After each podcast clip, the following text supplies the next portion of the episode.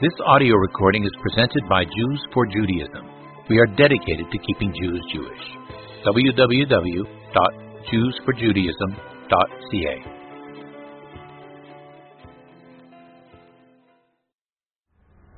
I mentioned earlier that no Jewish person is going to be able to take this eight week course and be able to uh, spar with a Christian missionary.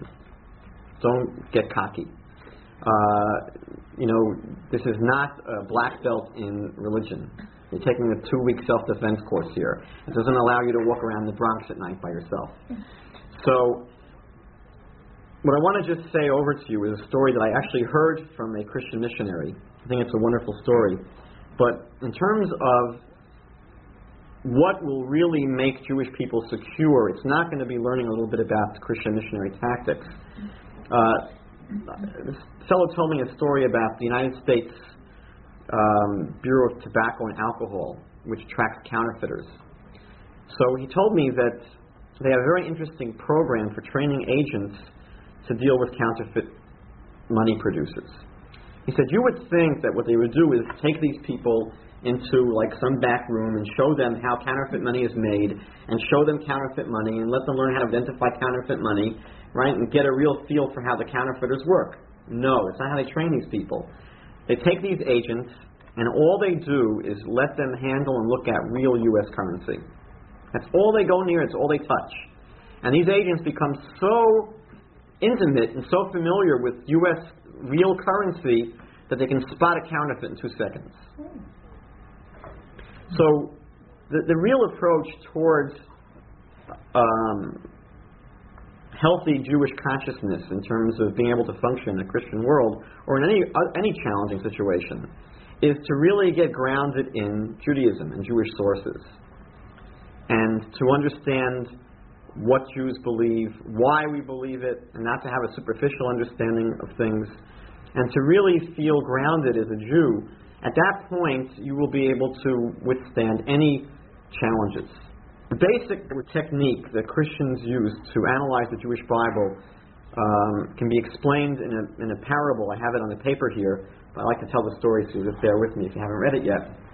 It was a story told originally by the Dubner Maggid, who was a great uh, Jewish teacher 250 years ago, approximately. He, in, he lives in Europe, and he would he was actually known as a great parable teller. He was brilliant at coming up with parallel with with uh, parables to really teach any lesson in the world. So someone once asked him, "How do you come up? How possible for you to come up with these stories? They're so amazing." So he said, "I'll tell you a story to how I do this."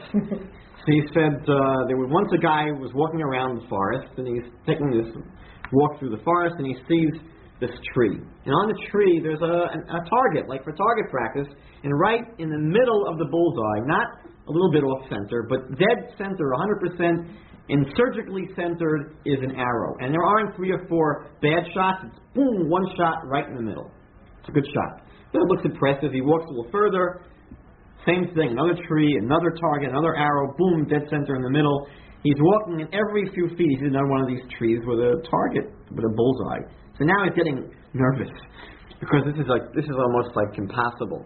So he is curious to see who's been shooting. He meets some guy down the trail with a bow and arrow and quiver and said, "Do you have to shoot those arrows?" And the guy says, "Yeah." He says, "I I can't believe it. How'd you do that?" He says, "Actually, it's very easy. You see, first I shoot my arrow into the tree, and then I draw the target around it." So if you understand this metaphor, it's a very, very important metaphor for understanding how Christianity basically approached the Jewish Bible. Essentially, if you remember from Alice in Wonderland, right? They first had the verdict and then they had the trial. That was the trial in Alice in Wonderland. Not the trial, then the verdict. So Christianity basically began with its conclusion. Jesus was the Messiah. That was it. That's what we believe. Now let's go back to the Jewish Bible and find stuff that seems to shore up that belief, right? It's basically working backwards. It's not as if they went to the Bible to find out what's true. They first started out with their belief and then they went back to the Bible. And we're going to see tonight that the major error conceptually that missionaries make when looking at the Jewish Bible is to basically look at things out of context. And we're going to see that over and over tonight. I want to also recommend a beautiful little book. It's a book by someone named Frederick Crews, and it's a book called Pooh Perplex. It's basically a book about Winnie the Pooh, and it's a book that satirizes literary criticism. And the book has 20 essays that analyzes Winnie the Pooh, showing that Winnie the Pooh is either a theological work, or it's a Freudian psychological work, or it's a book on economics, but he manages to prove from Winnie the Pooh all of these theories. It's brilliant. And his thesis basically is that given any text, you can prove whatever you want. You can read into any text. One more point we go into our text. Obviously, we cannot go through every Christian proof text in this course. And generally, what happens when Christians run into problems with their proof text is they'll say, look, so maybe you knocked off three or four, but we have 300. That's the classical line, by the way.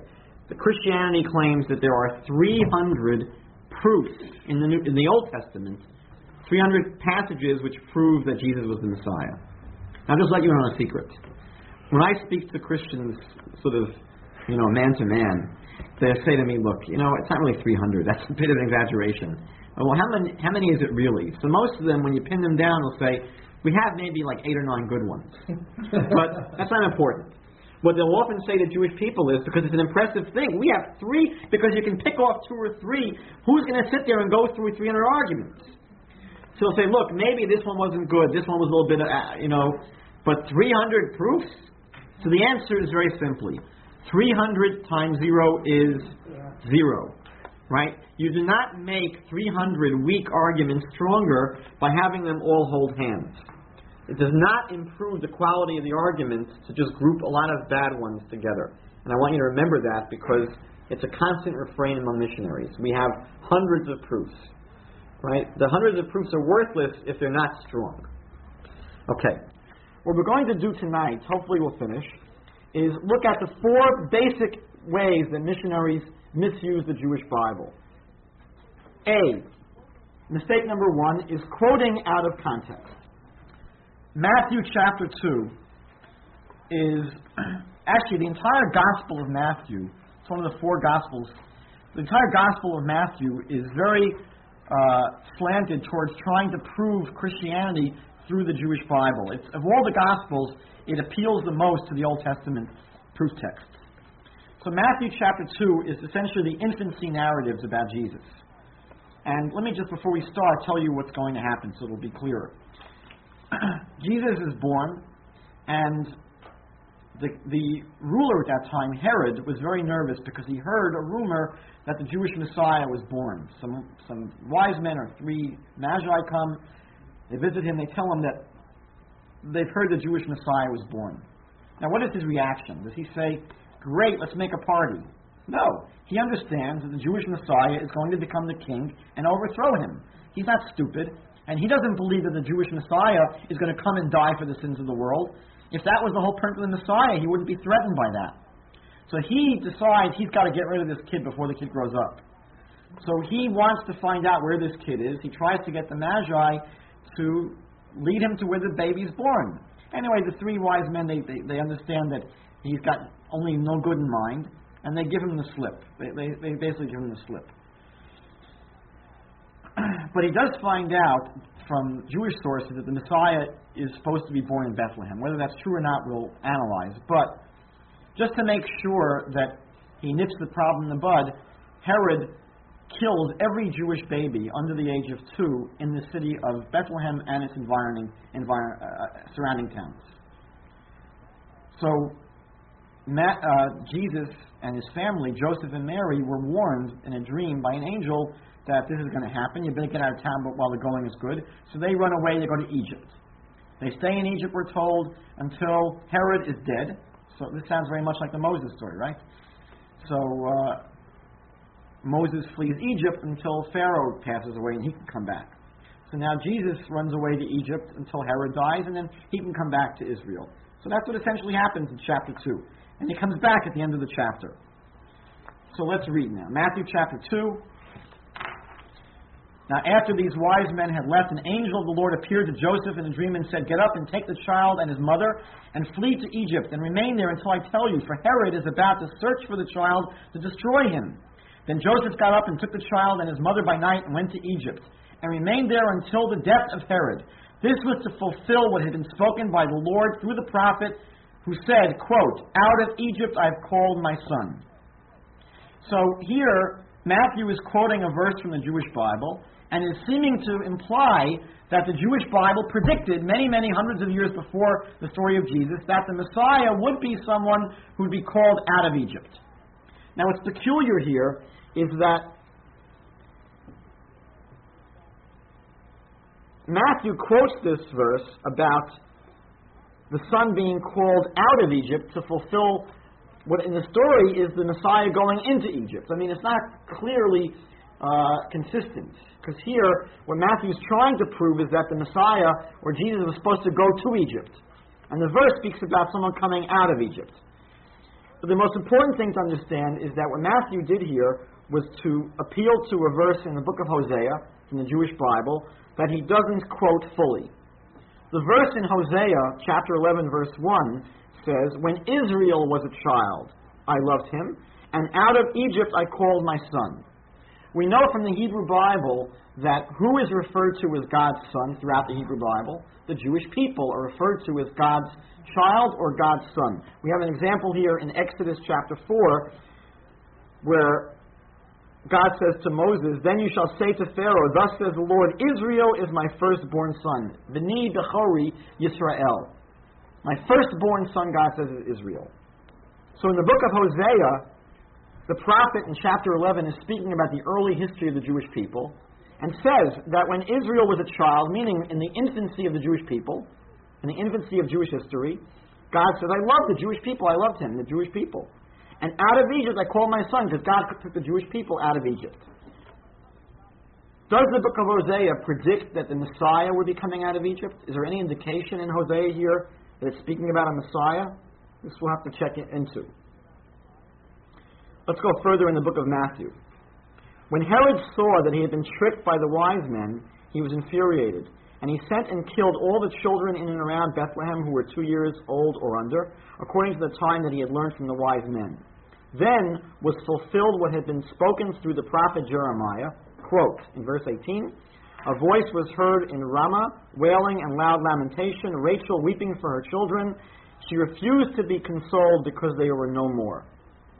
Now, here, Matthew actually quotes the entire verse properly. He doesn't quote part of the verse. What's peculiar here, historically, is is there any evidence that there was a massacre of all the babies in the city of Bethlehem?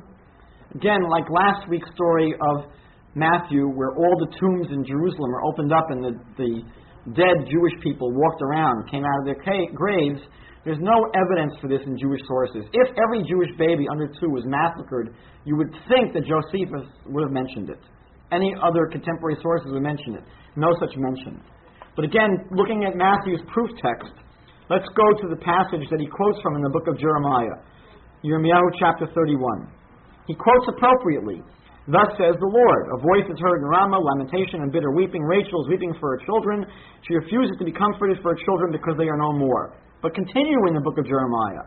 Thus says the Lord to Rachel Keep your voice from weeping and your eyes from tears. For there is reward for your work, says the Lord. They shall come back from the land of the enemy. There is hope for your future, says the Lord. Your children shall come back to their own country. So in the book of Jeremiah, is the prophet here speaking about Rachel weeping for children that are murdered? Clearly not. Because they're coming back from the land of captivity. What's happening in Jeremiah is we're speaking about the Jewish children taken into the Babylonian exile. So here, Rachel is weeping for the Jews taken into captivity. And God says, Don't cry, they're going to come back. But Matthew misappropriates this passage and applies it to the massacre of children who were killed, obviously, who will never come back. So we see here two examples from the book of Matthew where an appeal is made to the Jewish Bible, which stands on very shaky ground you need to appreciate, I can't drive this home enough. You need to appreciate Christians see the Bible as a beautiful picture, a beautiful painting of you know who. When Christians read the Jewish Bible, they see Jesus' face on every page. And again, we know that they see it because they start off with the belief that Jesus is the Messiah. They begin with the belief they believe in Jesus. Once they believe in Jesus, they go back to the bottom one, finding his picture on every page. But you need to appreciate how clearly Christians see this. I once spoke with a woman who was uh, a Baptist, and we spoke about her understanding that the Bible is a beautiful painting of Jesus, and we ran with that metaphor. And I asked her if she's ever been to a museum. I go to museums like my wife's an artist. I remember once going to a exhibit in Washington D.C. of seascapes, painters who painted oceans and seascapes. And I was very struck by the fact that when you stood a certain distance from the painting, they were absolutely beautiful. It looked like you were standing right at the edge of the ocean. What happens as you go closer to a picture? Even go very close to the Mona Lisa. What do you begin to see? Cracks, imperfections. When it's an oil painting, it looks like nothing anymore. And what looks from a few yards away as a beautiful, beautiful landscape or seascape looks like blotches of oil. That's the analogy I used with this woman. I said it's true. When you're standing from far away, not just physically, but far away spiritually from what the Bible really is, you can see Jesus everywhere. But when you begin to examine it up close and you look carefully, what you will notice are tremendous cracks and imperfections and really no support for what you believe. The example I gave this woman was from the book of Zechariah, Zechariah chapter 13. And I asked her to read the sixth verse in this chapter. Zechariah chapter 13, verse 6, and she read this verse. And I asked her, Tell me, who do you think? I asked her, Who is this verse talking about? And she reads, And one shall say unto him, What are these wounds in your hands? They shall say unto him, What are these wounds in your hands? This, by the way, is from the Jewish Bible. Zechariah is in the Old Testament. And he will answer those with which I was wounded in the house of my friends. I've, I've asked this question to over 200 Christians. The answer is always the same. They say to me, Who is it talking about? What are you, were you kidding? You know exactly who it's talking about, Michael, because once I asked them to read this passage and they open up in their Bible, it's got yellow underneath it and it's underlined 15 times with a star and an arrow.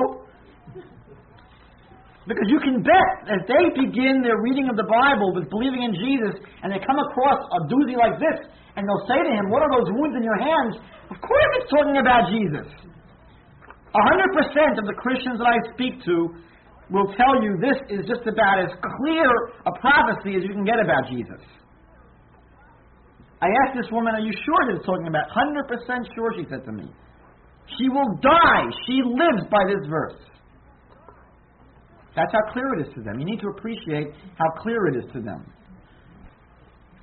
I then asked her to read from the beginning of the chapter. I said, Go back now and read from, from the beginning of the chapter from verse 1. And I watch not the Bible, when I ask these Christians to read the chapter now, I watch their face. In all cases, their face turns white. They turn white. Why? Because what is chapter 13 speaking about? In that day there shall be a fountain open to the house of David and to the inhabitants of Jerusalem for sin and uncleanliness. And it shall come to pass in that day, says the Lord of hosts, that I will cut off the names of the idols out of the land. When will idolatry be wiped out? In the age of the Messiah, in the future. This chapter of Zechariah is a future prophecy of the Messianic age. This isn't talking about the Messianic age. And it says that when it happens, that's when idolatry will be wiped out. I will cut out off the names of the idols out of the land, and they shall be no more remembered. And also I will cause the prophets and the unclean spirit to pass out of the land. And it shall come to pass that when any shall prophesy, then his father and his mother that begat him shall say to him, You shall not live, for you speak lies in the name of the Lord. And his father and mother that begat him shall thrust him through when he prophesies. And it shall come to pass in that day that the prophets shall be ashamed every one of his vision when he has prophesied, neither shall they wear a rough garment to deceive. But he shall say, I'm no prophet, I'm a husbandman. For man taught me to keep cattle from my youth. And one shall say unto him, What are those wounds in your hands? And he will say, Those which I was wounded in the house of my friends. This is not speaking about the Messiah having wounds in his hands. This is speaking about false prophets that are thrust through, wounded, in the end of times. Christians that read this chapter from the beginning are very quick to admit that and realize that. Yet they become seduced because they don't read the Bible straight from the beginning. They read it from the end. They read it from Matthew going back. They read the Bible starting with the conclusion Jesus was the Messiah. Now let's look and find where we can find hints of Jesus in the Old Testament.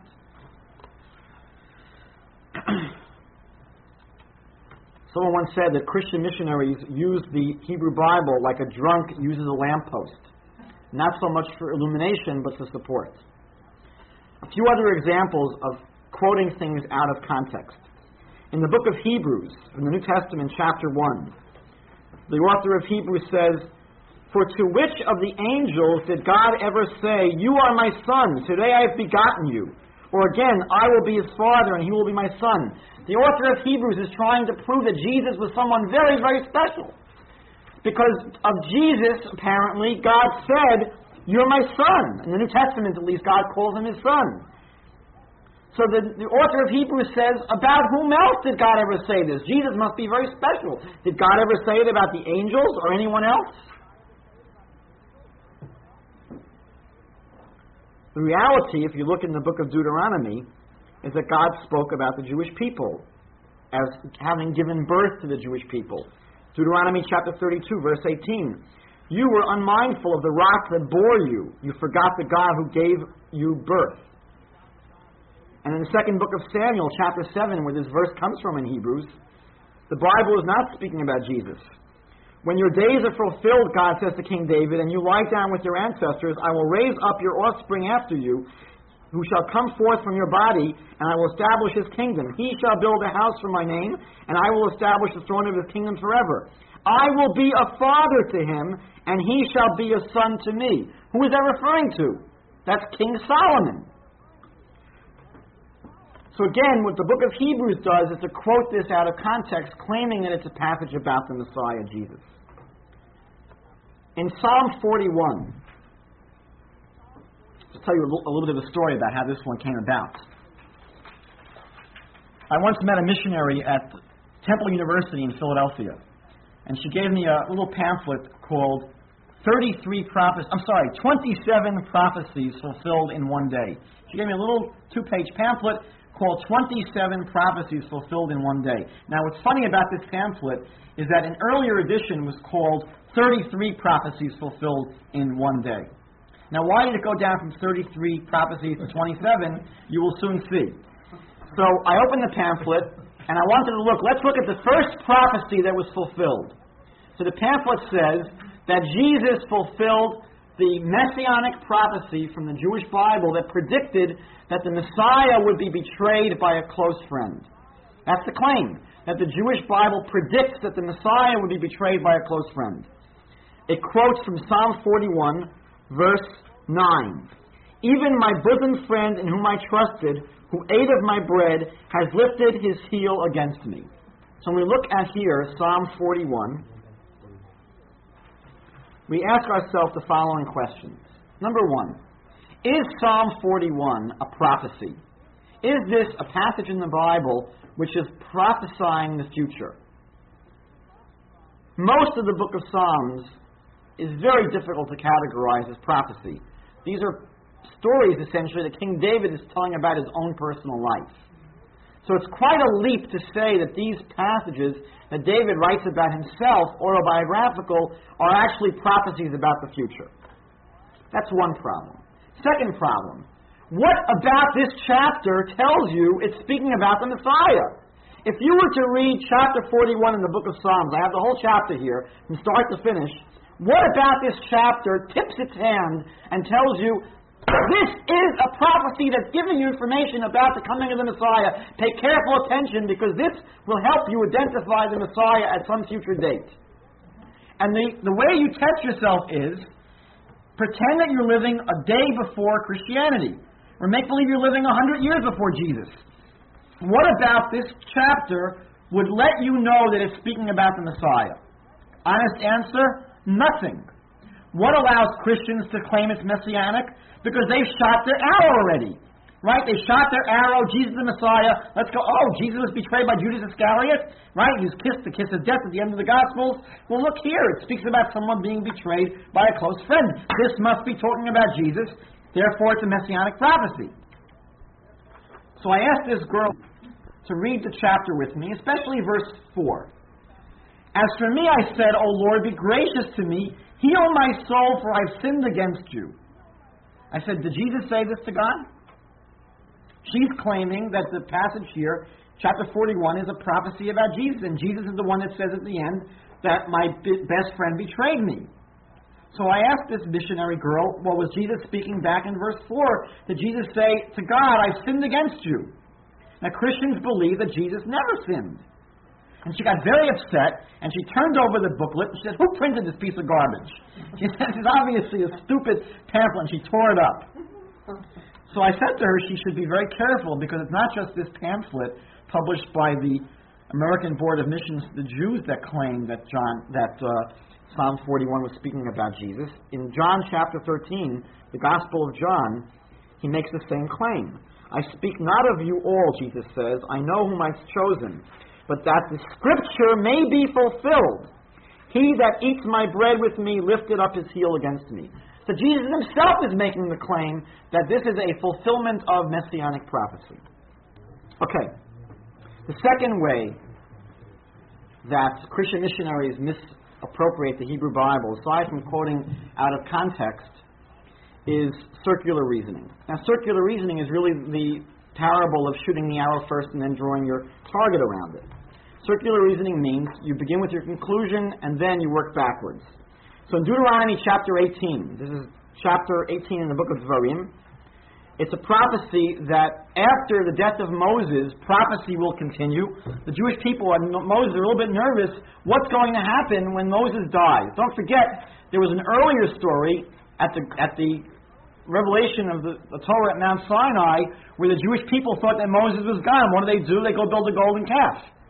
So now, toward the end of the book of Deuteronomy, Moses is about to pass away, and now they're trying to anticipate what is going to happen when Moses leaves.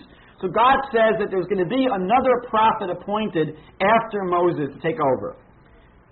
The Lord your God will raise up for you a prophet like me from among your own people. You will heed such a prophet. This is what you requested the Lord your God at Horeb on the day of the assembly, when you said, If I hear the voice of the Lord my God any more, or ever again see this great fire, I will die. Then the Lord replied to me, They are right in what they have said.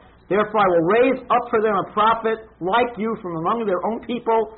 I will put my words in the mouth of the prophet, who shall speak to them everything that I command. So here's a passage where the Bible basically says that God is going to raise up a prophet. Guess who Christians say this is referring to? Jesus. Again, what about this prophecy tells you it's referring to Jesus? You should notice, by the way, it doesn't say, I will raise up the Messiah for them. Not talking about a Messiah, talking about a prophet here. But let's say it said in this passage, I'm going to raise up the Messiah for them. What about this passage tells you that it's speaking about Jesus? Again, it's like the chicken and the egg. The missionary will say, follow carefully. The missionary will say, I believe in Jesus because the Bible testifies about Jesus. Where, Mr. Missionary, do you see the Bible speaking about Jesus? Right here, Deuteronomy 18. It says the Messiah was going to come. Well, how do you know it's referring to Jesus? Because he was the Messiah. But why do you know he was the Messiah in the first place? Because the Bible prophesies him. Where does the Bible prophesy about him? Here in Deuteronomy 18. All of these passages which speak about the Messiah, anytime the Bible would use the word the Messiah, Christians automatically assume it's speaking about Jesus. But again, it's predicated upon their beginning the process by, by thinking that he was the Messiah. They're not proving Jesus from the Bible. They believe in Jesus independently of the Bible. Once they believe in Jesus, they go back to the Bible, and everything that's talked about the Messiah is heaped onto Jesus. You need to appreciate the, the circular nature of this. Isaiah chapter 11.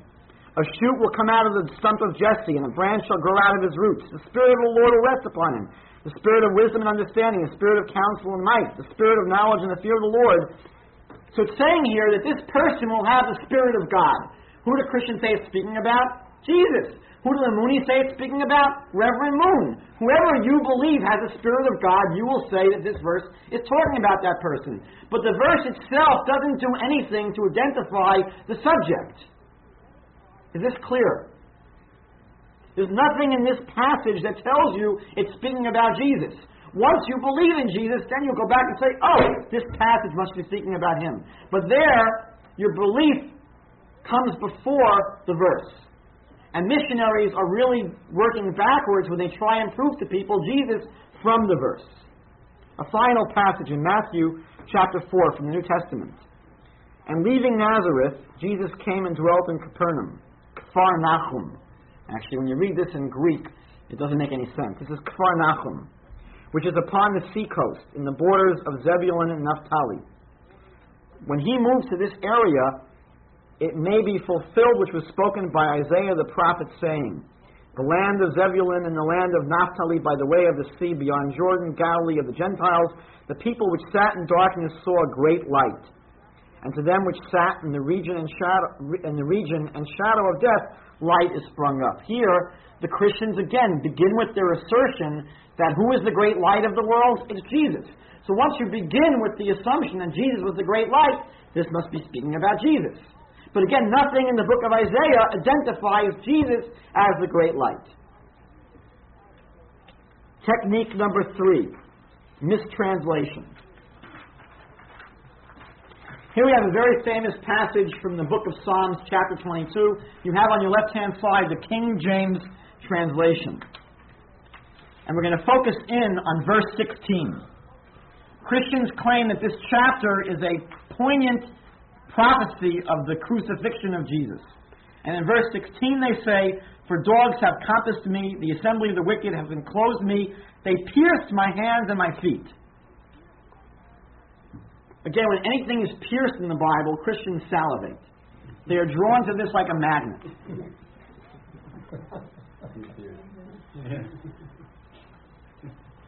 How many people were crucified in Jewish history?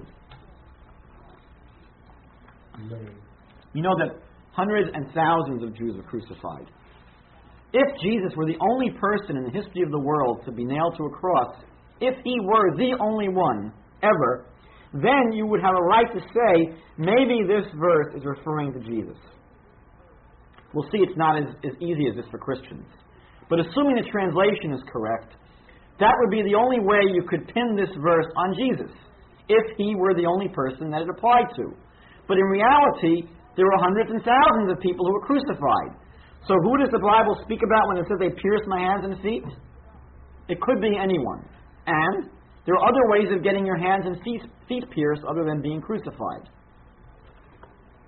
The question is is this an accurate rendering of the Hebrew? Is this an accurate translation? So we have here in the middle of the page the Hebrew, Kisavuni klavim adat mireim, hikifuni ka'ari yadai v'raglai. The operant word here, the word that's controversial, is the underlying word ka'ari. Ka'ari. Christians, Christians translated as they pierced. They pierced. Let's look at the Jewish translation on the right. For dogs have encompassed me, a company of evildoers have enclosed me. Like a lion, they are at my hands and my feet. So the Jewish translation of ka'ari is like a lion. The letter chaf, ka, in Hebrew, is the letter that denotes similarity. Ka is like. And ari is a short form of aryeh, lion. So we would say that this passage is referring to not the piercing of someone's hands and feet, but someone's hands and feet being attacked like a lion would attack. And the translation would really need to be elliptical, and you might read it like a lion, they encircle my hands and feet, or like a lion, they gnaw at my hands and feet, or like a lion, they are at my hands and feet. The problem is as follows How do we know who's right? The Christians would say, Michael, you're afraid of the crucifixion. You don't want to see Jesus here. So you're forced to mistranslate it as talking about a lion. We would say, right, we would say, you have a vested interest in finding Jesus everywhere, and you're forced to mistranslate it as someone having their hands and feet pierced. How can we determine which one of these positions is more correct? So one of the techniques we're going to use in this class is simply to look to the rest of the Bible for corroboration. How is this word ka'ari translated throughout the rest of the Bible, not just by Jews, but by Christians? So, Isaiah chapter 38, verse 13. Shivisi ad boker ka'ari, same word. I cry for help until the morning like a lion. This is the way it's translated in every Christian Bible. Why all of a sudden does ka'ari become like a lion when in book of Psalms it was pierced? Numbers 23 verse 24. Hen am kilavi yakum. Behold, the people shall rise up as a great lion and lift itself up as a young lion. Numbers 24 verse 9. He couched, he lay down as a lion. Ka'ari. Ezekiel 22. Kesher nivieha besocha ka'ari sho'eg toref toraf. There is a conspiracy of her prophets in the midst thereof, like a roaring lion ravening the prey. So every time this word ka'ari is used in the Bible, it's translated not just by Jews, but by Christians as like a lion. Another interesting factor is that throughout the book of Psalms, David is constantly using the imagery of being attacked by wild beasts as his enemies. We know that David lived a life of tremendous danger. He was someone that was attacked not just by his own children, his own son, but by his former boss, King Saul. He spent a tremendous amount of time running away from people trying to kill him. And he speaks about these enemies, these people that are trying to kill him. He uses the metaphor, the imagery of animals. Throughout the Bible, the enemies of the Jewish people are expressed often as wild animals trying to kill the Jewish people, the small prey. In the book of Psalm, chapter 7, verse 2, O Lord my God, in you do I put my trust. Save me from all them that persecute me, and deliver me, lest he tear my soul like a lion, rending it in pieces while there is none to deliver. Psalm 17, verse 12. From the wicked that oppress me, from my deadly enemies who compass me about, they are enclosed in their own fat. With their mouth they speak proudly. They have now encompassed us in our steps. They have set their eyes bowing down to the earth, like as a lion that is greedy of his prey, etc. If you go back to the Psalm, back to Psalm 22 for a second, you'll notice that within Psalm 22 itself, there are different imageries of animals and lions. Back to verses 12 and 13. Many bulls have compassed me, strong bulls of Bashan have beset me around. They gaped upon me with their mouths as a ravening and roaring lion. Verses 20 and 21. Deliver my soul from the sword, my darling from the power of the dog. Save me from the lion's mouth, for you have heard me from the horns of the unicorns. Constant appeal throughout the Psalms of David to his being attacked by animals and lions. Fourth problem, fourth misuse of the Bible by Christian missionaries is fabricated references. Here, the easiest way of showing that Jesus fulfilled biblical prophecy is to make up the biblical prophecy. In the book of Matthew, we looked at chapter 2 before. It told the story of Jesus fleeing to Egypt. And then finally, at the end of the chapter, we see that Herod dies. So when Herod died, an angel Lord suddenly appeared in a dream to Joseph in Egypt and said, Get up, take the child and his mother, and go to the land of Israel, for those who were seeking the child's life are dead. Then Joseph got up, took the child and his mother, and went to the land of Israel. But when he heard that Archelaus was ruling over Judea in the place of his father Herod, he was afraid to go to Judea. And after being warned in a dream, he went to the district of Galilee in the north. There he made his home in a town called Nazareth, so that what had been spoken through the prophets might be fulfilled, quote, he will be called a Nazarene. Now, ostensibly what Matthew is saying here is that there was an Old Testament prophecy saying that the, that the Messiah would be called a Nazarene because he would live in the city of Nazareth. Look as you might through the entire Hebrew Bible, there is no such verse anywhere. Now, Christians are very embarrassed by this, and they will claim that what it may be referring to is a verse in the book of Judges, chapter 13, verse 5, where an angel tells the mother of Samson, For lo, you will conceive and bear a son, and no razor shall come upon his head, for the child shall be a Nazarite unto God from the womb. and he shall begin to deliver Israel out of the hands of the Philistines. So the claim is, if you know a little bit of Hebrew, you know how klutzy this is. The claim is that when the mother of Samson was told that her child will be a Nazarite, that's the reference here to Jesus being called a Nazarene. Now, the, the depths of the stupidity here is amazing. First of all, the passage in Judges never says the kid will be called a Nazarite. It says he will be a Nazarite. Nazarite was someone who abstained from drinking wine, didn't cut their hair, didn't come in contact with dead corpses. But secondly, a Nazarite who, restrain, who takes a vow to not drink wine is a technical office or a, or a role that someone played in biblical Judaism. It has nothing to do with the city of Nazareth. Okay, so inventing verses is commonplace. Let's just look at one more. Matthew 27. This is the famous story of uh, Judas Iscariot who took 30 pieces of silver for betraying Jesus and feels so guilty after betraying Jesus that he kills himself. So in the book of Matthew, chapter 27, it says the chief priest took the silver pieces and said, It is not lawful for to put them into the treasury because it is the price of blood. Judas had given back the 30 pieces of silver that he was bribed with. And they took counsel and bought with them the potter's field to bury strangers in. Wherefore that field was called the field of blood unto this day. Then was fulfilled that which was spoken by Jeremiah the prophet, saying, And they took the thirty pieces of silver, the price of him that was valued, whom they of the children of Israel did value, and gave them for the potter's field as the Lord appointed me. The claim again here is that the prophet Jeremiah had a prophecy about this whole story of Judas betraying Jesus, getting the money, giving it back, and buying a potter's field with that money.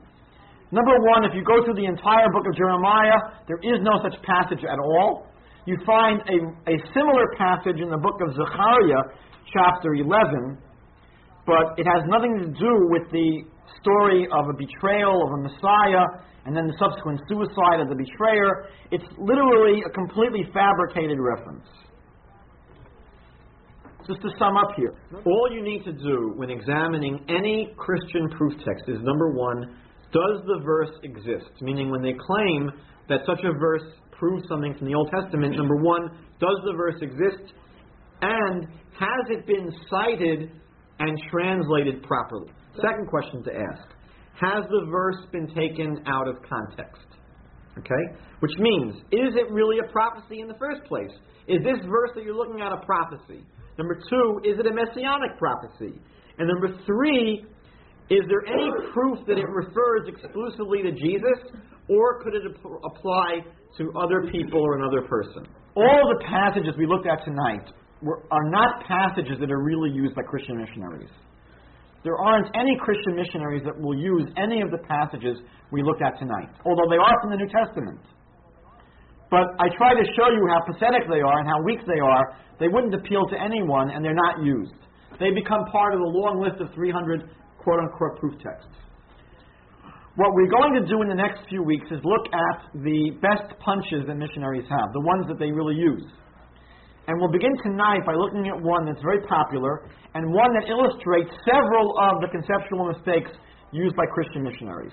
This is the famous prophecy of the virgin birth. So let's all look at Matthew chapter 1. And here we have the birth story of Jesus. And Matthew begins in verse 18 by saying the following. This is the King James edition. You'll be able to pick up the old King James style of English very quickly. Now, the birth of Jesus Christ was on this wise, meaning in this way. This is the way it happened. When, as a mother, Mary was espoused to Joseph, before they came together, she was found with child of the Holy Spirit, of the Holy Ghost. Now, a Christian who's not familiar with Talmudic Judaism probably will have difficulty reading this verse. What does it mean that after they were married, before they came together? Meaning that why weren't they sleeping together if they were married already?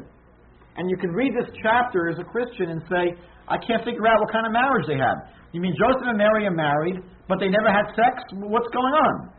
So you need to understand that in Jewish law, 2,000 years ago, there was a two-tiered stage, a two two-part uh, process of getting married. There was an engagement period that lasted for one year, and then there was the consummation of the marriage.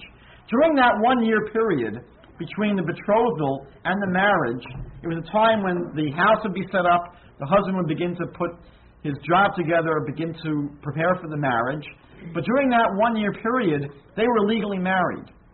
They were married to the extent that if they wanted to end this relationship, they needed a formal divorce. And if the woman had relations with someone else during this period of time, even though the marriage was never consummated, this would be considered an act of adultery and possibly uh, worthy of the death penalty.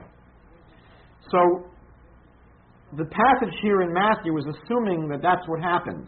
That Mary and Joseph were espoused. They had this Jewish engagement. It's called Kiddushin. And they hadn't yet reached the one year, and the end of the one year period of time when they consummate the marriage. So during this one year period, it turns out that Mary gets pregnant. Then Joseph, her husband, being a just man and not willing to make her a public example, was minded to put her away privily. It sounds so nice. What it means is, instead of putting her on trial for adultery, he decided to just send her, just send her away. Let her move to another town and get started again in her life. But while he thought on these things, behold, an angel of the Lord appeared unto him in a dream, saying, Joseph, thou son of David, fear not to take unto you Mary as your wife, for that which is conceived in her is of the Holy Ghost. And she will bring forth a son, and you will call his name Jesus, for he will save his people from their sins. And now all of this was done that it might be fulfilled which was spoken of the Lord by the prophet, saying, and now he quotes from the Jewish Bible in the book of Isaiah, quote, Behold, a virgin shall be with child, and shall bring forth a son, and they shall call his name Emmanuel, which being interpreted means God is with us, or God with us. Christian missionaries will claim that Jesus fulfilled a prophecy from the Jewish Bible which predicted that the Messiah would be born of a virgin. And the way missionaries play on Jewish ignorance is to quote this prophecy and let the Jewish person scream and say, Wait a second, you can't use the New Testament with me. Because as soon as the Christian speaks about a virgin birth, the Jew assumes that he's reading from the New Testament. And the missionary says, No, this is from the Jewish Bible. This is from the book of Isaiah, chapter 7. This is your own Bible, the Jewish Bible. So let's just look quickly at Isaiah chapter 7. You look in verse 14 near the arrow. He quotes, Therefore the Lord himself shall give you a sign. Behold, the virgin shall conceive and bear a son, and shall call his name Emmanuel. If you were to study this passage carefully, I have in my Bible about 25 major problems with this passage from the book of Isaiah. We're going to look at a few major problems. The first problem is the one of context, which we've seen before.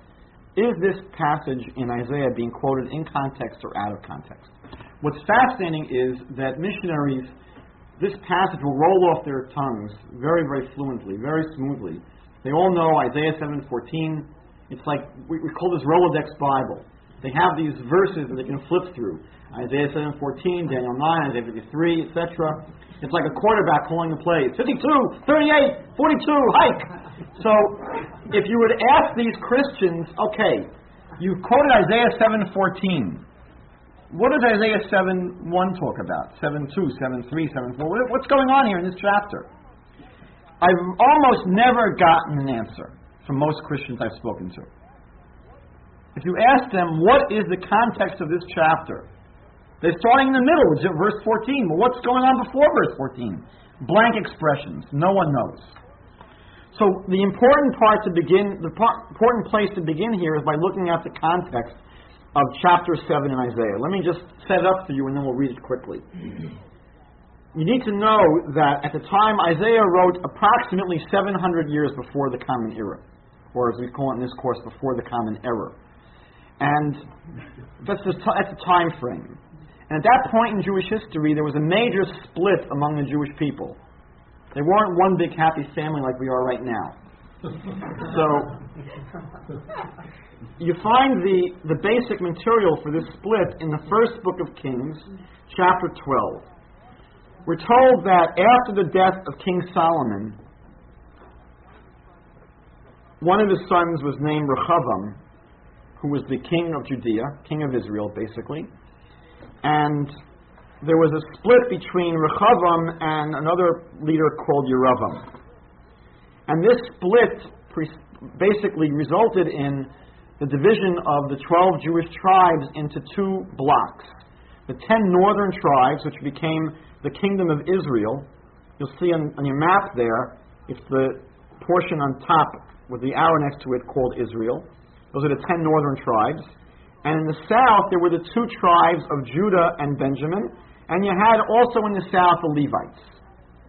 But essentially, you had a huge split within the Jewish world. And these two groups were at war with each other. It was not a friendly situation. There was a civil war for many, many years. We're told that oftentimes one or the other side would enter into an alliance with neighboring countries in order to swing the balance of power. So, what happened at this particular juncture was that the northern kingdom, it's by the way known as the kingdom of Israel or Ephraim, it has two names, it's called by the name of Israel or Ephraim.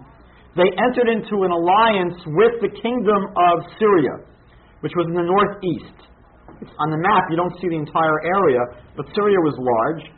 And you had these two kingdoms of the ten northern tribes of Israel and the kingdom of Syria attacking simultaneously the two southern tribes in Judah.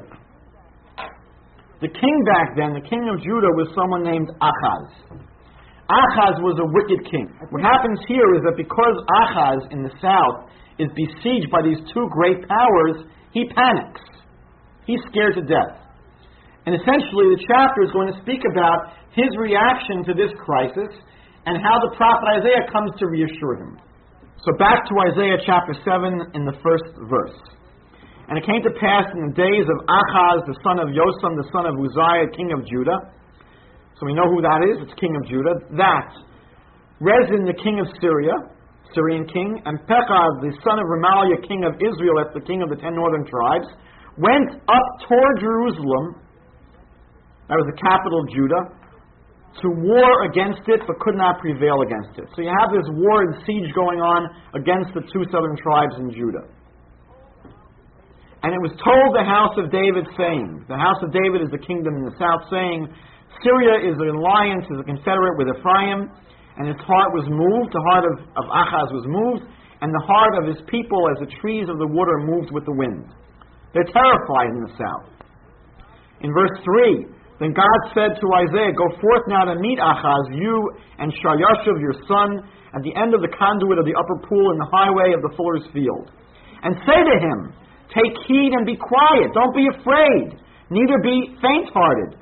For the two tails of these smoking firebrands, for the fierce anger of Rezin with Syria and the son of Remaliah, don't be afraid of them, because Syria, Ephraim, and the son of Remaliah have taken evil counsel against you, saying, Let's go up against Judah and vex it, and let us make a breach therein for us, and set a king in the midst of us, even the son of Tabiel. Don't be afraid of their plans. For thus says the Lord God, it will not stand, neither shall it come to pass. God tells Isaiah to assure King Achaz that these two kingdoms up, up north will not be able to touch you.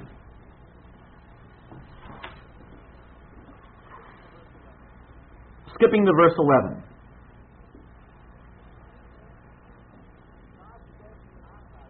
God says to Achaz, don't just take my word for it, ask for a sign that this is going to be true. Back to verse 10. Moreover, the God spoke again to Ahaz, saying, Ask a sign of the Lord your God, ask it either in the depth or in the height above. But Ahaz made believe he was a real righteous man. Ahaz said, I will not ask, neither will I tempt the Lord. I don't need any sign. And he said, Hear ye now, O house of David. This is Isaiah speaking to him. Is it a small thing for you to weary men, but will you weary my God as well? Therefore, you don't want a sign? Therefore, the Lord Himself will give you a sign. You're going to get a sign anyway. Behold, a virgin will conceive and bear a son, and will call his name Emmanuel. Butter and honey shall he eat, that he may know to refuse the evil and choose the good. For before the child shall know to refuse the evil and choose the good, the land that you abhor will be forsaken of both her kings.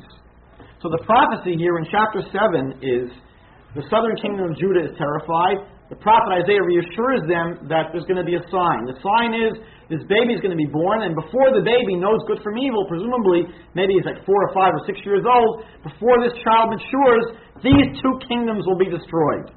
That's what's going on here. That's what he's afraid of. What happens if you check out in the second book of Kings, chapter 15, and the second book of Kings, chapter 16? This is exactly what happens. This prophecy comes to pass, and the kingdoms of Syria and Israel are destroyed. So the prophecy of Isaiah actually happened. That these two kingdoms that were terrifying the southern kingdom of Judah were wiped out.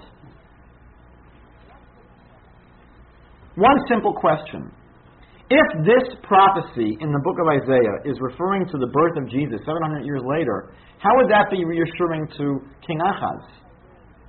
If the prophet Isaiah was saying, I'm going to give you a sign, you're worried about these two kings attacking? Don't worry! In 700 years, a kid's going to be born of a virgin, and they're going to name him Emmanuel.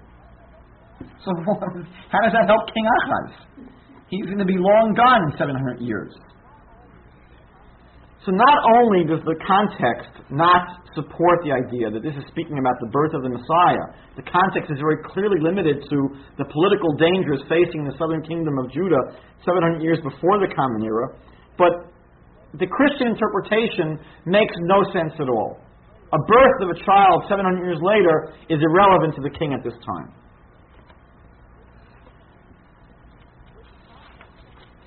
With the context taken care of, need to look at the translation problem. We've been reading Christian translations. Does this passage indeed speak about a, a virgin giving birth?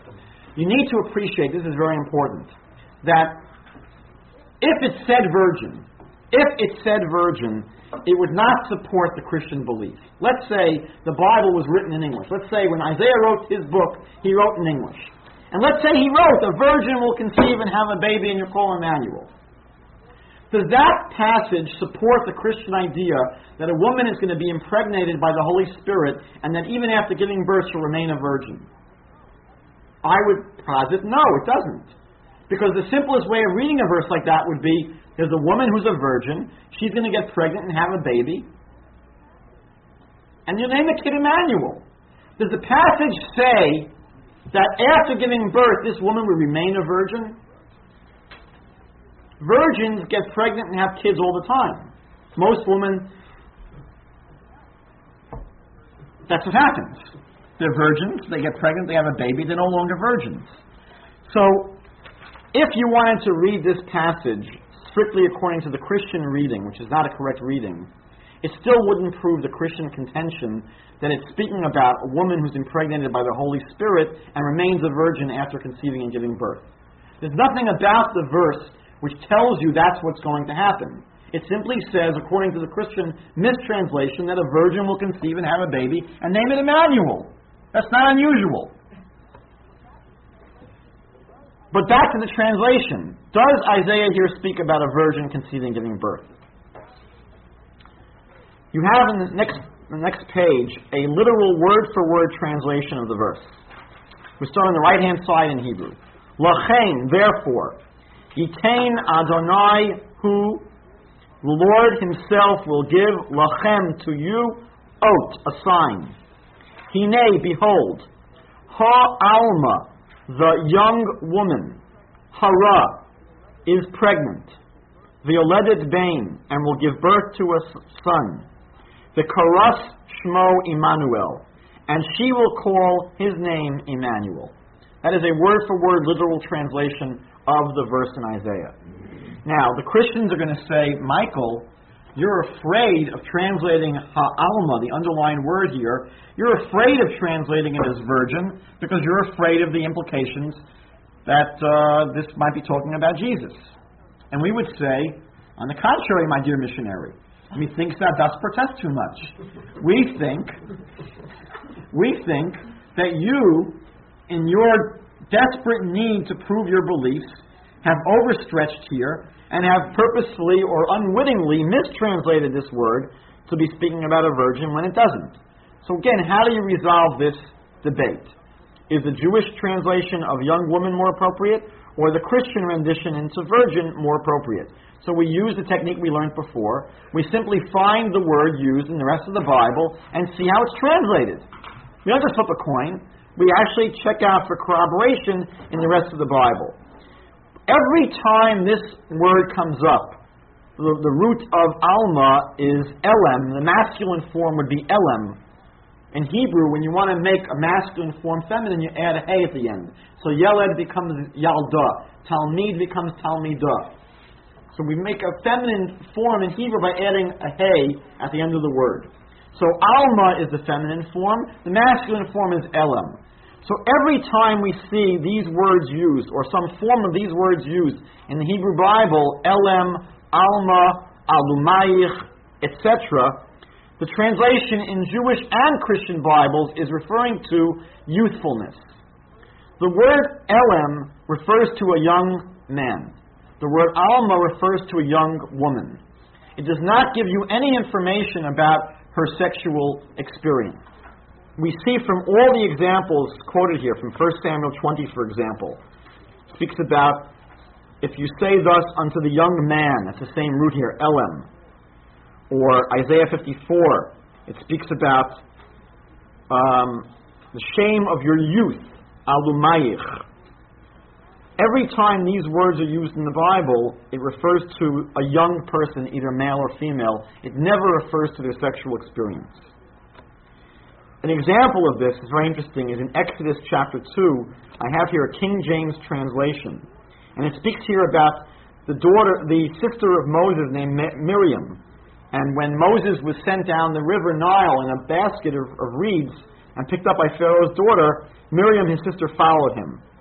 And it says in verse 7 that said his sister to Pharaoh's daughter, Shall I go and call to you a nurse of the Hebrew women, that she may nurse the child for you? And Pharaoh's daughter said to her, Go. And the maid went and called the child's mother. The word here in Hebrew is Alma. The Alma went to call her mother. Now, again, the Christian translation Isaiah renders Alma as a virgin. But clearly, the Hebrew word here is in a context where we're not concerned about Miriam's sexual experience. Who cares whether she slept with men before? The, the passage is clearly only interested in the fact that she's a young girl. So even the King James translation doesn't say, so the virgin went and called the child's mother. That's irrelevant. We're going to see that whenever the Bible wants to speak about someone's virginity, there is a special word. But every single place the Bible uses the word alma, it's not concerned with sexual experience, it's concerned with age. An example of where the word alma cannot be referring to a virgin is in Proverbs chapter 30. Derech hanesher b'shamayim derech nochash derech oniyah belev yam v'derech gever be'alma. The way of an eagle in the air, the way of a serpent upon a rock, the way of a ship in the midst of the sea, and the way of a man with a alma. So these are three examples of something that happens with no visible trace afterward. When a eagle flies in the air, you cannot see three seconds later any signs that there was an eagle that passed by. The same with a, with a serpent on the rock. Once it slithers off the rock, there's no way of knowing there was a, a serpent there. And the same as a ship in the midst of the sea. Once it goes by, there's no physical signs that there was a ship there. So too, way of a man with a maid. If this woman was a virgin, this Alma here in this verse was a virgin, there would be a physical manifestation of the fact that she was with a man. There'd be bleeding. So clearly, the Alma here is not a virgin, it's simply a young woman who we don't know until the passage whether she had sexual experience. In the bottom of the page, we see examples of where the Bible wants to tell us specifically that someone is a virgin. It uses the Hebrew word betula, or basula. For example, in Deuteronomy chapter 22, we see a legal context where a man marries a woman thinking she is a virgin, not thinking she's a young woman. No one's going to wake up in the morning and say, Oh, I thought she was a young girl. Right? That's not hard to pull over on someone's eyes. He thinks the woman is a virgin. He marries her, takes her home, it turns out the next day he finds out she wasn't a virgin. So here the Bible speaks specifically about what happens in this case, and it doesn't use the word alma, it uses the word betula. And you have several examples here throughout the Bible where when the context wants to refer to someone's sexual experience, it uses the word Betula. How do we know, objectively speaking, that Alma in Isaiah 7:14 is inappropriately translated as virgin, vir, virgin? So the simplest way is by finding unfriendly evidence that contemporary Christian translations, virtually all of them, now translate Isaiah 7:14 as young woman and not virgin. If you look at the top of the next page, you have five examples of modern Christian translations where it's not translated as virgin, but as young woman. You see here the New Jerusalem Bible, which is a Catholic edition, speaks about a young woman.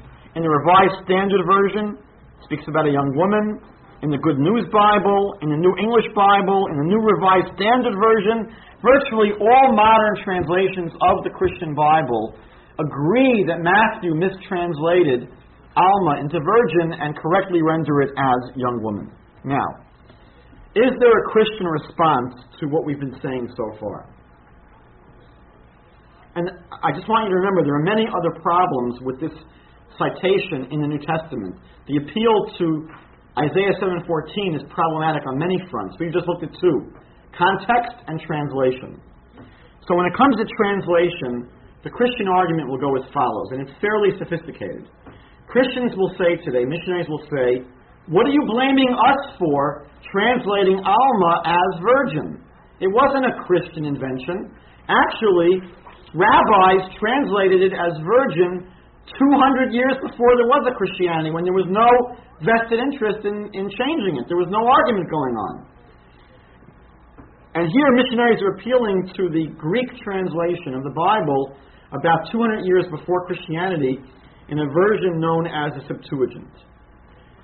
Now, Septuagint was essentially a translation of the Bible from Hebrew into Greek.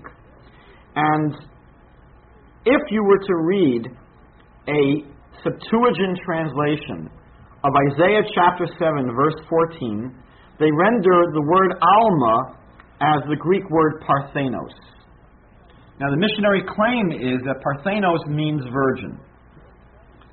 So, therefore, they're saying that by translating Alma as virgin in the book of Matthew, that's not a Christian invention, that's relying upon a 200 year old rabbinic tradition which translates the word Alma as Parthenos. So the question is, how do we respond to this missionary defense? It's a very good argument. So a few things you need to know. Number one, how did the Septuagint come about? According to the Talmud and according to a letter written by Aristeas, the rabbis never translated the entire Bible into Greek. The Christian assumption is that the rabbis translated the whole Bible, including the book of Isaiah. The truth of the matter is that the rabbis only translated the five books of Moses. And that the rest of the Bible was not translated by rabbis, but by Christians. And for centuries, various Christians worked on the translations of the Septuagint, and we can assume that they translated the Septuagint according to their own theological needs. This is a, a, a copy of the Septuagint where the introduction says the following. The variety of the translators is proved by the unequal character of the version. Some books show that the translators were by no means competent to the task, while others, on the contrary, exhibit on the whole a careful translation. The Pentateuch, the five books of Moses, is considered to be the part best executed, while the book of Isaiah appears to be the very worst. So, appealing to the Septuagint version of translate the Septuagint, Septuagint translation of Isaiah is very self-serving by Christian missionaries because it was done by Christians in the first place. It wasn't done by rabbis. One of the ways we can prove this, this is interesting, is that we can actually take the Septuagint to the five books of Moses today and compare it to what the Talmud tells us about the Septuagint the rabbis did. It's an interesting story. The Talmud tells us that King Ptolemy of Egypt who was actually a, a, a, um, a Hellenistic Egyptian, a Greek Egyptian, wanted very much to have the Bible rendered into Greek. So he commissioned 70 rabbis. The Talmud tells us they were put in 70 different rooms. And each rabbi worked on translating the five books of Moses, and voila, at the end, they each came out with the exact same translation. It's hard to imagine 70 rabbis agreeing like that. In any event, the Talmud tells us that these 70 rabbis inserted 15 changes in the translation of the text of the Bible to make the Bible a little bit antiseptic in areas that it might be misunderstood. So, in order to clarify or to clean up parts of the Bible that may be misunderstood in a literal translation, the Talmud tells us the rabbis changed 15 of the translations literally and inserted or um, changed around some of the translations to make the Bible more palatable. So we have in the Talmud a record of those 15 changes. If you open up the Septuagint today, none of those changes are in here. So there's no evidence at all that the Septuagint that we have today has anything to do with the one the rabbis put out. So there's no appeal to the rabbinic document. But it's worse than that. If you get your hands on a Septuagint, like you have here, we will see that the word parthenos doesn't mean virgin. You see, when you speak to a missionary that says, well, in the Greek, parthenos means virgin, very few of you are going to challenge the missionary because you don't know Koine Greek. We're not experts in ancient Greek today. So ultimately, we will buy their claim because we really don't know how to challenge it.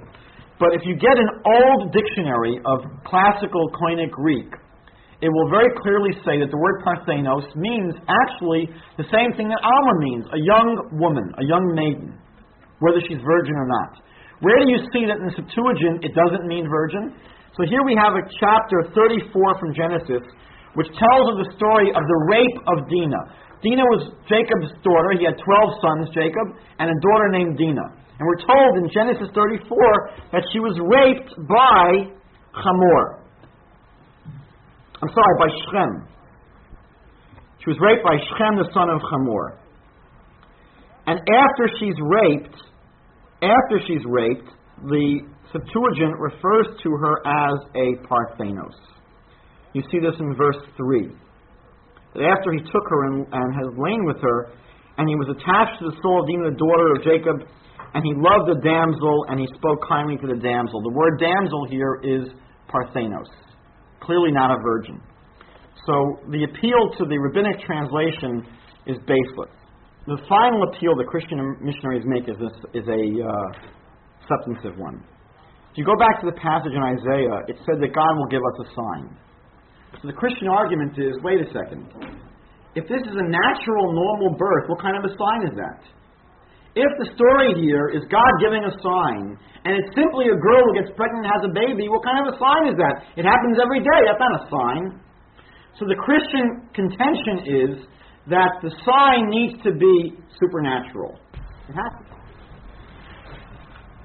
To answer this question, tell you a quick story. This happened many years ago. I went to university at Northwestern near Chicago, and it's called the Windy City. Chicago's a windy city. So, having been there, I'll tell you that the wind is absolutely horrible. And they had a problem in one of the suburbs. All of the street signs were being torn out by the wind. They're being knocked down. They're going flying down the street, killing people. So there was a terrible problem in the city. All the street signs were being uprooted by the wind. So they had a town meeting. They discussed. They had many different suggestions. How do we take care of this? So one guy gets up and says, "I discovered the solution to the problem. You don't want these signs being uprooted because to put them back every few minutes costs money and they might hurt someone. What we're going to do is we're going to take these signs and just simply bury them under the ground. Okay? It's a great idea. No more flying signs. But you can't see them either. That's right. The sign that you can't see is not a sign. If you can't see it, it's not a sign. So here, God's going to give a sign, right? And what's the sign going to be? A virgin birth. So what happens? Joseph comes home, and Joseph doesn't say, Praise the Lord. This is the Messiah being born, right? And anyone walking down the street back then would not have been able to say about Mary, she's a virgin. She didn't walk around Jerusalem, Bethlehem with a board certified gynecological examination sticker, right? I'm a certified, board certified virgin. It's impossible to know whether she's a virgin or not. So a virgin birth could never be a sign for anything. What is a sign, though? A sign must be visible, not necessarily supernatural. Where do we see this?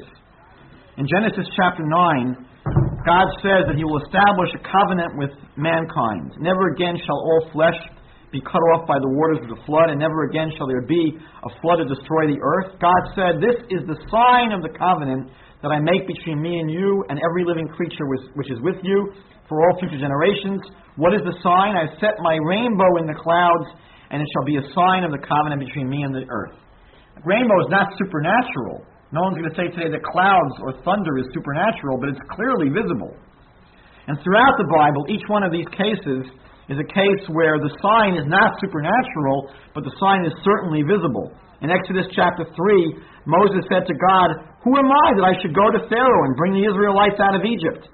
And God said, I will be with you, and this shall be the sign for you that it is I who sent you. When you have brought the people out of Egypt, you will worship God on this mountain. Coming to Mount Sinai was not supernatural, but it was certainly visible. It could be seen. In, uh, in 1 Samuel chapter 2, the fate of your two sons, this is to, to Eli the high priest, he's told, the fate of your two sons, Hophni and Pinchas, shall be a sign to you. Both of them shall die on the same day. Not supernatural, but visible. Just a few more loose ends and we'll finish up tonight.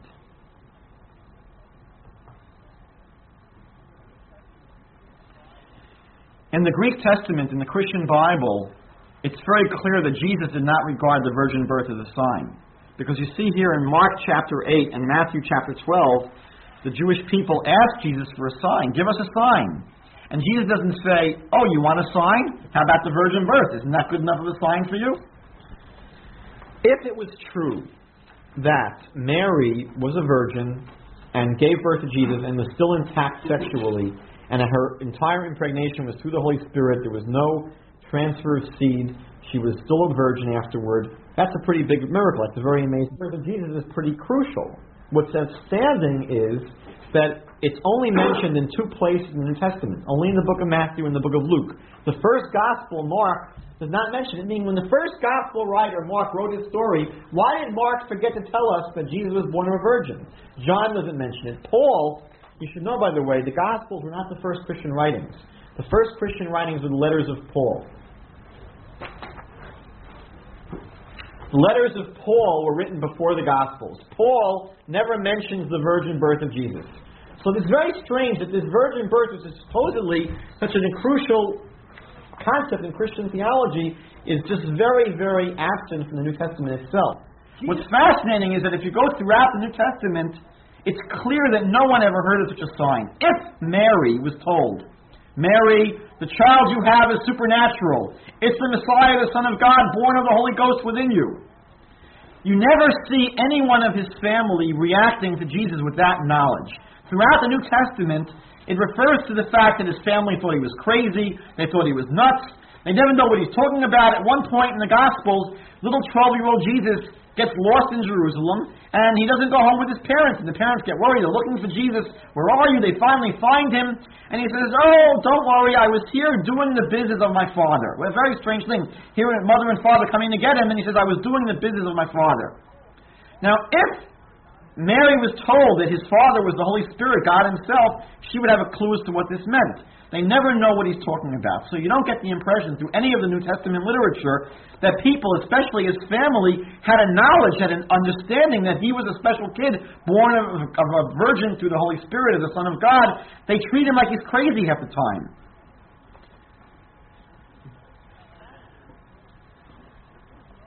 Finally, there is no clue, there's no indication in Jewish literature that the Messiah is born of a virgin. However, there is plenty of information in the Greek and pagan and Hellenistic mythologies dating back before Jesus, where it was very common to believe in these pagan religions that a Savior would be born of a virgin.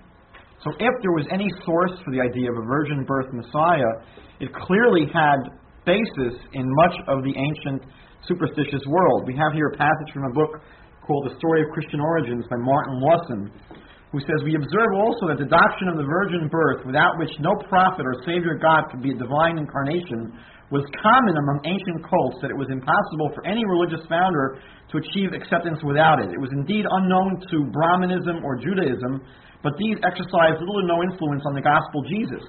In the mystery cult, in Zoroastrianism, and in Buddhism, all saviors, past, present, and future, were incarnate gods, born of human virgin, virgins. This was an idea which came so easily and so naturally to primitive priests in order to establish their own authority that it sprang up independently in many places. Jesus was simply accorded the same honor by universal demand after his cult began making converts in the pagan world. Just one more idea here, which, which backs this up. We now have access to we now have access to a lot of the material that was written by the early Christians, by the early Jewish Christians. The Ebionites, for example, one of the first early Christian groups who were all Jews, and the Nazarenes, was also a group of early Jewish Christians. These Jewish Christian groups did not believe in the idea of a virgin birth. We have that in the literature. So clearly, the idea of a virgin birth is very foreign to Judaism, very foreign to the Jewish Bible, and really has no basis in our religion.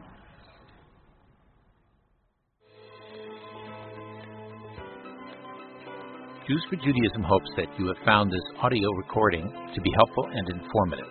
Jews for Judaism is an international organization dedicated to countering the multi million dollar efforts of Christian missionary groups that target Jews, the impact of destructive cults and Eastern religions, and the growing rate of intermarriage that is devastating the Jewish community. Jews for Judaism achieves its goals through one on one counseling services and educational programs and materials that connect Jewish people to the spiritual depth, beauty, and wisdom of Judaism. Please contact Jews for Judaism if we can help you. www.jewsforjudaism.ca Keeping Jews Jewish.